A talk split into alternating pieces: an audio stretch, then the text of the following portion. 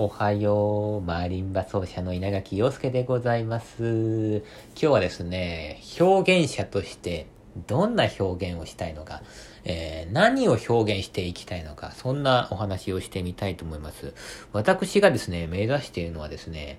人間らしい表現。これが一番私が好きですね。表現っていうのはね、あの、自分が好きなものを提供して、で、お客さんはその中から選べばいいと思うんですよね。えー、キラキラしてるものが好きな人はキラキラしてるものを選べばいいと思いますし、人間らしいものが好きな人は人間らしいものをね、選べばいいと思うんで。で、私の場合はあの、そこまでキラキラしてる人物でもないわけでございまして、だったらね、無理にキラキラさせないでこう人間らしさっていうのを、えー、ここをとことん追求していけたらいいかなというふうに思っております。ですから今日も人間らしくね、俺を出たいのだって叫びますので、えー、私とね、えー、仲良くしてくれる人は今日もよろしくお願いします。それでは良い一日を。